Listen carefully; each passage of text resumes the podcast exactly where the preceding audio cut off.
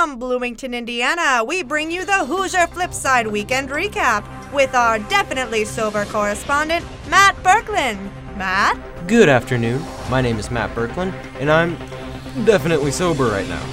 Let's start with the news. This past week, Herman B. Wells Library was severely damaged when several hungry students mistook it for a giant Triscuit.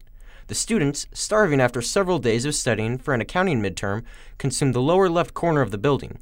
Preventative measures are being looked into, as this marks the fourth time students have mistaken the building for a crunchy treat. Last Thursday, junior Jerry Dent set off to become the first man to ever climb all seven stories of Ballantine Hall. Unfortunately, contact was lost with Mr. Dent that night following his establishment of camp in the sixth floor stairwell. A search and rescue team has been deployed, however, it's unlikely they will be able to get past the cannibalistic horde of English professors on the fourth floor. In local news, Peter in third grade established his reign as the totalitarian dictator of a local elementary school lunch table. Sources indicated that this occurred following his annexation of second grader Timmy Jones's pizza Lunchable, who cited it as the most valuable commodity in the western region of the lunchroom. Also in local news, a standoff has developed at the Indianapolis Zoo between a group of zookeepers and a feces toting chimp. Strained negotiations between the two parties have recently begun, and we will keep you posted with any updates. In LGBT news, a body of water off the coast of Miami recently came out as transatlantic. This has been the first time a body of water has come out since a pack of rainbow Skittles surfaced on the shores of Lake Monroe back in 2002. Authorities were alerted last Tuesday night as a disgruntled, hostile, red nosed man was found to be hoarding the Teter center desk Kleenex box and coughing incessantly on passersby.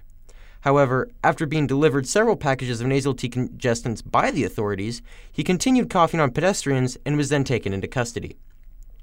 This just in, peace talks between the zookeepers and the feces toting chimp erupted into chaos after one party opened fire. While the details have yet to be released, head mediator Lauren Ramus released a statement saying, This is going to take a while to clean up. In a recent public service announcement by Indiana University, administration have developed a new initiative to give all of its students autism. Please report to the IMU Georgian Room for your mumps vaccination at your earliest convenience. Maurer School of Law has recently announced a new certificate in trial by combat for all of its undergraduate students.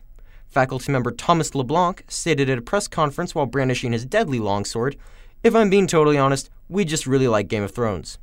When asked about the morality of such a certificate, the department declined to comment and threatened our reporter with legal action.